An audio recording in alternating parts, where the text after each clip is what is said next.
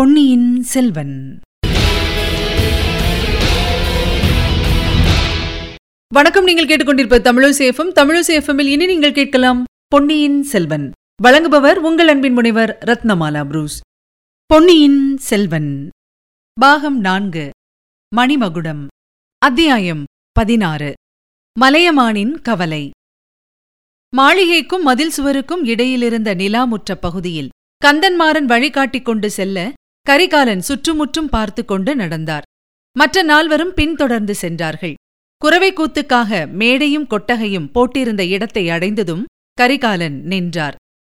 ஓஹோ இது என்ன? இங்கே என்ன நடக்கப் போகிறது? என்று கேட்டார். கோமகனே தங்களுக்கு விருப்பமாயிருந்தால் இங்கே குறவை கூத்து வைக்கலாம் என்று உத்தேசம். ஆஹா ரொம்ப நல்லது. குறவை குத்து வையுங்கள் வில்லுப்பாட்டு வையுங்கள் கரிகால் வளவர் நாடகம் விஜயாலய சோழர் நாடகம் எல்லாம் வையுங்கள். பகலெல்லாம் காட்டில் வேட்டையாடுவதில் கழிப்போம்.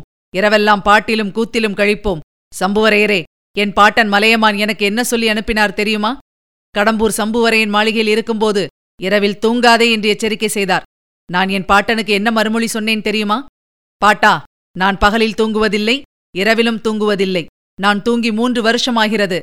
ஆகையால் நான் தூங்கும்போது விரோதிகள் எனக்கு ஏதேனும் தீங்கு செய்து விடுவார்கள் என்று பயப்பட வேண்டாம். நான் விழித்துக் கொண்டிருக்கும் போதே யாராவது தீங்கு செய்தால்தான் செய்யலாம்.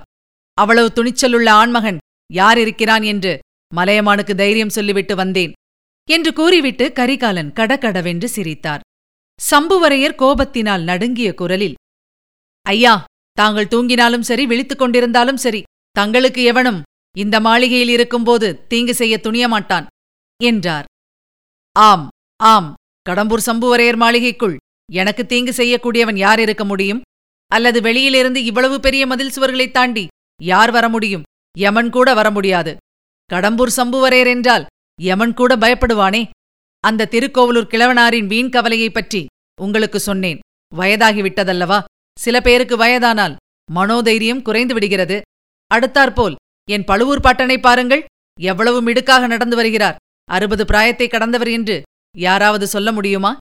என்று கூறி சிறுநகை செய்தார் கரிகாலன். பழுவேட்டரையர் இதற்கு மறுமொழி ஏதேனும் சொல்ல வேண்டும் என்று எண்ணி தமது தொண்டையை கனைத்துக் கொண்டார். அது சிங்க கர்ஜனையைப் போல் முழங்கிற்று. பாருங்கள் பெரிய பழுவேட்டரையர் தொண்டையை கனைத்தால் பாரங்கும் நடுங்கும் என்று சொல்வது எவ்வளவு சரியாயிருக்கிறது? கந்தன்மாரா வந்தியத்தேவா பார்த்திபேந்திரா நீங்கள் எல்லாம் பழுவூர் பாட்டன் வயதில் இவ்வளவு திடமாக இருப்பீர்களா என்று யோசித்துப் பாருங்கள். ஒருவேளை அவரைப்போல் தொண்டையை கணைப்பீர்கள் ஆனால் அவர் வயதில் அந்த புறத்துக்கு புதிய பெண்ணை கொண்டு வரமாட்டீர்கள். தாத்தா தங்களுடைய இளையராணியையும் அழைத்து வந்திருக்கிறீர்கள் போலிருக்கிறதே முன்வாசல் மாடத்தில் பார்த்தேன். இளையராணி எப்படி பிரயாணம் செய்து வந்தார்கள்? மூடு பல்லக்கிலா ரதத்திலா? அல்லது வண்டியிலா? பழுவேட்டரையர் அப்போது குறுக்கிட்டு யானை மீது அம்பாரியில் வைத்து நாடு நகரமெல்லாம் அறிய அழைத்து வந்தேன் என்று பெருமிதத்துடன் கூறினார். அப்படித்தான் செய்ய வேண்டும் தாத்தா. இனிமேல் எப்போதும் அப்படியே செய்யுங்கள். மூடு பல்லக்கில் மட்டும் அழைத்து வர வேண்டாம். அதனால் பல விரசமான வதந்திகள் ஏற்படுகின்றன. ஒரு வேடிக்கையை கேளுங்கள். பழுவூர் இளையராணியின் மூடு பல்லக்கில் சில சமயம் என் சித்தப்பன் மதுராந்தகன் ரகசியமாக ஏறிக்கொண்டு ஊர் ஊராகப் போய் வருகிறானாம். இப்படி ஒரு வதந்தி நாடெங்கும் பரவியிருக்கிறது என்று கரிகாலன் கூறி இடி இடி என்று சிரித்தார். ஆனால் அங்கிருந்த மற்றவர்கள் யாரும் சிரிக்கவில்லை. ஒவ்வொருவர் மனத்திலும் ஒவ்வொருவித கலக்கம் ஏற்பட்டது. வந்தியத்தேவன் தன் மனத்திற்குள் ஐயோ எப்பேற்பட்ட தவறு செய்துவிட்டோம்? இந்த வெறி பிடித்த மனிதரிடம் எல்லாவற்றையும் சொல்லிவிட்டோமே? ஒன்றையும் மிச்சம் வைத்துக் கொள்ளாமல் பகிரங்கப்படுத்தி விடுவார் போலிருக்கிறதே என்று எண்ணி கலங்கினான். பெரிய பழுவேட்டரையரின் உள்ளம் எரிமலையின் உட்பிரதேசத்தைப் போல தீயும் புகையுமாக குழம்பி கொதித்துக் கனன்றது. தீயும் புகையும் எரிமலை வாயின் வழியாக வருவதற்கு முன்னால் உண்டாகும் பயங்கர உருமலை போல் அவர் மீண்டும் தொண்டையை கணைத்துக் கொண்டார். அவர் பேசுவதற்கு முன் பார்த்திபேந்திரன் ஓர் அடி முன்னால் பெயர்ந்து வந்து கோமகனே பழுவூர் இளையராணியை நான் வெகு சிறிய காலம்தான் பார்த்து பழக நேர்ந்தது. அதற்குள்ளேயே அவர் எத்தகைய பத்தினி தெய்வம் என்பதை அறிந்து கொண்டேன். பழுவூர் ராணியைப் பற்றி யாரேனும் அவதூறு கூற முற்பட்டால் அவனை அந்த கணமே என் வாளுக்கு இரையாக்குவேன். இது சத்தியம் என்று சொன்னான். கந்தன்மாறன் பின்னால் ஓர் அடி வந்து நின்று என் கையில் கத்தி எடுக்க வேண்டிய அவசியமே இல்லை. பழுவூர் இளையராணியைப் பற்றி அவதூறு கூறுகிறவனை என் கையினாலேயே கழுத்தை நெருத்து கொன்று விடுவேன். இது சத்தியம் என்றான். இதைக் கேட்ட வந்தியத்தேவனும் ஓரடி முன்வந்து நானும் அப்படித்தான் பழுவூர் ராணியைப் பற்றி யாரேனும் தவறாக பேசினால் என் கண் பார்வையினாலேயே அவனை சுட்டரித்து விடுவேன் என்றான். ஆஹாஹா கொஞ்சம் பொறுங்கள் நண்பர்களே என்னிடமே சண்டைக்கு வந்து விடுவீர்கள் போல் இருக்கிறதே. பார்த்தீர்களா தாத்தா தமிழ் பெண்குலத்தின் கௌரவத்தை காப்பாற்றுவதில் இவர்கள் எவ்வளவு துடிப்புடன் இருக்கிறார்கள். ஆனால் பழுவூர் இளையராணியைப் பற்றி யாரும் அவதூறு சொல்லவில்லை. சொன்னால் நானும் கேட்டுக்கொண்டு சும்மா இருக்க மாட்டேன். இந்த வீராதி வீரர்கள் வரும் வரையில் அப்படி அவதூறு சொன்னவனை நான் உயிரோடு வைத்திருக்க மாட்டேன். பழுவூர் இளையராணியின் மூடு பல்லக்கை பற்றித்தான் குறை சொல்லுகிறார்கள். அந்த கோழை மதுராந்தகன் பழுவூர் ராணியின் மூடு பல்லக்கில் ஊர் ஊராக ரகசிய பிரயாணம் செய்கிறானாம். எப்போது ஆண்மகன் ஒருவன் மூடு பல்லக்கில் இரண்டு பக்கத்திலும் திரைவிட்டுக் கொண்டு பிரயாணம் செய்கிறானோ அப்போது இளையராணியும் அப்படி பிரயாணம் செய்தால் சில அனர்த்தங்கள் விளையக்கூடும் அல்லவா கோமகனே பராந்தக சக்கரவர்த்தியின் பேரனும் கண்டராதித்தருடைய திருமகனுமான மதுராந்தகத்தேவர் எதற்காக மூடு பல்லக்கில் பிரயாணம் செய்ய வேண்டுமாம்? எனக்கு ஒன்றும் விளங்கவில்லையே. என்றான் பார்த்திபேந்திர பல்லவன். அதன் காரணமும் ஒரு வேடிக்கையான காரணம்தான். மதுராந்தகன் மூடு பல்லக்கில் ஏறிக்கொண்டு ஊர் ஊராகப் போய் தன் கட்சிக்கு பலம் திரட்டிக் கொண்டு வருகிறானாம். எதற்காக பலம் திரட்டுகிறது? எதற்காகவா? என் தகப்பனாருக்குப் பிறகு சோழராஜ்ய சிம்மாசனத்தில் அவன் ஏறுவதற்காகத்தான். எப்படி இருக்கிறது கதை? சில மாதங்களுக்கு முன்பு ஒரு நாள் இந்த கடம்பூர் மாளிகைக்கு கூட அவன் அப்படி மூடு பல்லக்கில் ரகசியமாக வந்திருந்தானாம். நள்ளிரவில் சதியாலோசனை கூட்டம் ஒன்று இங்கே நடந்ததாம். பார்த்திபேந்திரா திருக்கோவலூர் கிழவனார். நீயும் என்னுடன் இருந்தபோதுதானே இதையெல்லாம் சொன்னார். மதுராந்தகனுக்கு சிம்மாதனம் ஏறுவதற்குள்ள ஆர்வத்தினால் அவசரப்பட்டு என் தந்தையை கொஞ்சம் சீக்கிரமாகவே சொர்க்கத்துக்கு அனுப்பினாலும் அனுப்பிவிடுவான் என்று சொன்னாரே. அதெல்லாம் உனக்கு நினைவில்லையா? நினைவுக்கு வருகிறது இளவரசே. அதையெல்லாம் அப்போதும் நான் நம்பவில்லை. இப்போதோ சிறிது கூட நம்பவில்லை. தஞ்சாவூருக்குப் போய் தங்கள் தந்தையை நேரில் தரிசித்துவிட்டு வந்த பிறகு நீ மட்டும் என்ன நானும் கூடத்தான் நம்பவில்லை. நம்பியிருந்தால் இந்த கடம்பூர் மாளிகைக்கு விருந்தாளியாக வந்திருப்பேனா? என்று கூறி கரிகாலன் மீண்டும் எதையோ நினைத்துக் கொண்டவர் போல் சிரித்தார். கடம்பூர் சம்புவரையர் தொண்டையை கணித்துக் கொண்டு கோமகனே திருக்கோவலூர் மலையமான் குலத்துக்கும் எங்கள் குலத்துக்கும் நீண்டகால விரோதம் என்பது தங்களுக்கு தெரிந்திருக்கும் என்றார்.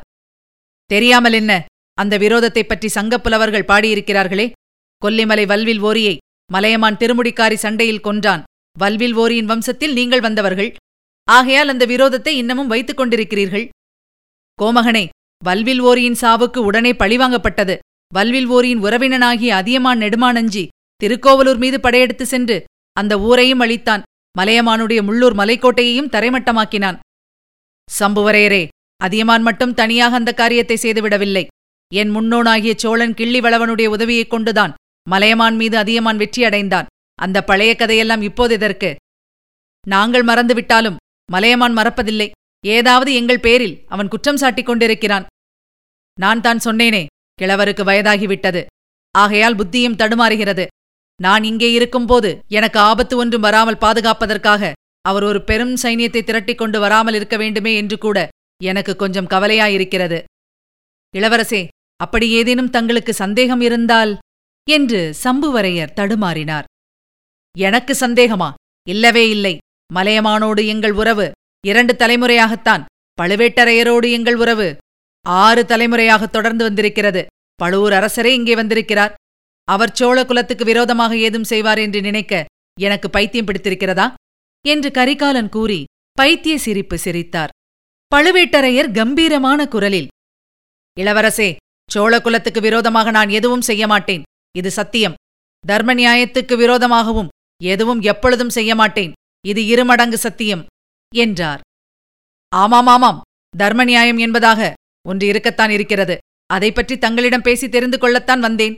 வேட்டையாடும் நேரமும் கூத்து பார்க்கும் நேரமும் போக ஒளிந்த நேரத்தில் சற்று தர்ம நியாயத்தையும் பற்றி பேசலாம். சம்புவரையரே இந்த பிரம்மாண்டமான அரண்மனையில் நானும் என் சிநேகிதர்களும் தங்குவதற்கு எந்த இடத்தை ஏற்படுத்தியிருக்கிறீர்கள்? என்று கேட்டார் கரிகாலன். ஐயா தங்களுக்கும் பழுவூர் மன்னருக்கும் பின்கட்டில் விருந்தினர் விடுதி முழுவதையும் ஒதுக்கிவிட்டிருக்கிறோம் மற்றபடி வரக்கூடிய சிற்றரசர்களை எல்லாம் என்னோடு முன்கட்டிலேயே வைத்துக் கொள்வேன் ஓஹோ இன்னும் சிற்றரசர்களும் வரப்போகிறார்களா? ஆம் இளவரசே தங்களை இங்கே சந்திப்பதற்கு சுற்றுப்புறமுள்ள குறுநில மன்னர்கள் எல்லாரும் ஆவலாயிருக்கிறார்கள் பலரும் வருவார்கள். வரட்டும் வரட்டும் எல்லாரும் வரட்டும். ரொம்ப நல்லது. யோசித்து முடிவு செய்ய வேண்டியதை ஒரு வழியாக முடிவு செய்து விடலாம். மதுராந்தகனுடைய சதி ஆலோசனை ஒருபுறம் இருக்கட்டும். நானே உங்களுடன் சேர்ந்து ஒரு சதி ஆலோசனை செய்ய விரும்புகிறேன். அதற்கு இந்த மாளிகையைக் காட்டிலும் தகுந்த இடம் கிடைக்காது என்றார் கரிகாலன்.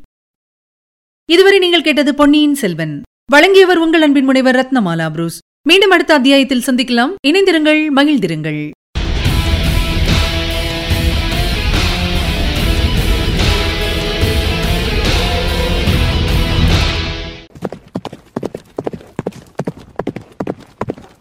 பொன்னியின் செல்வன்.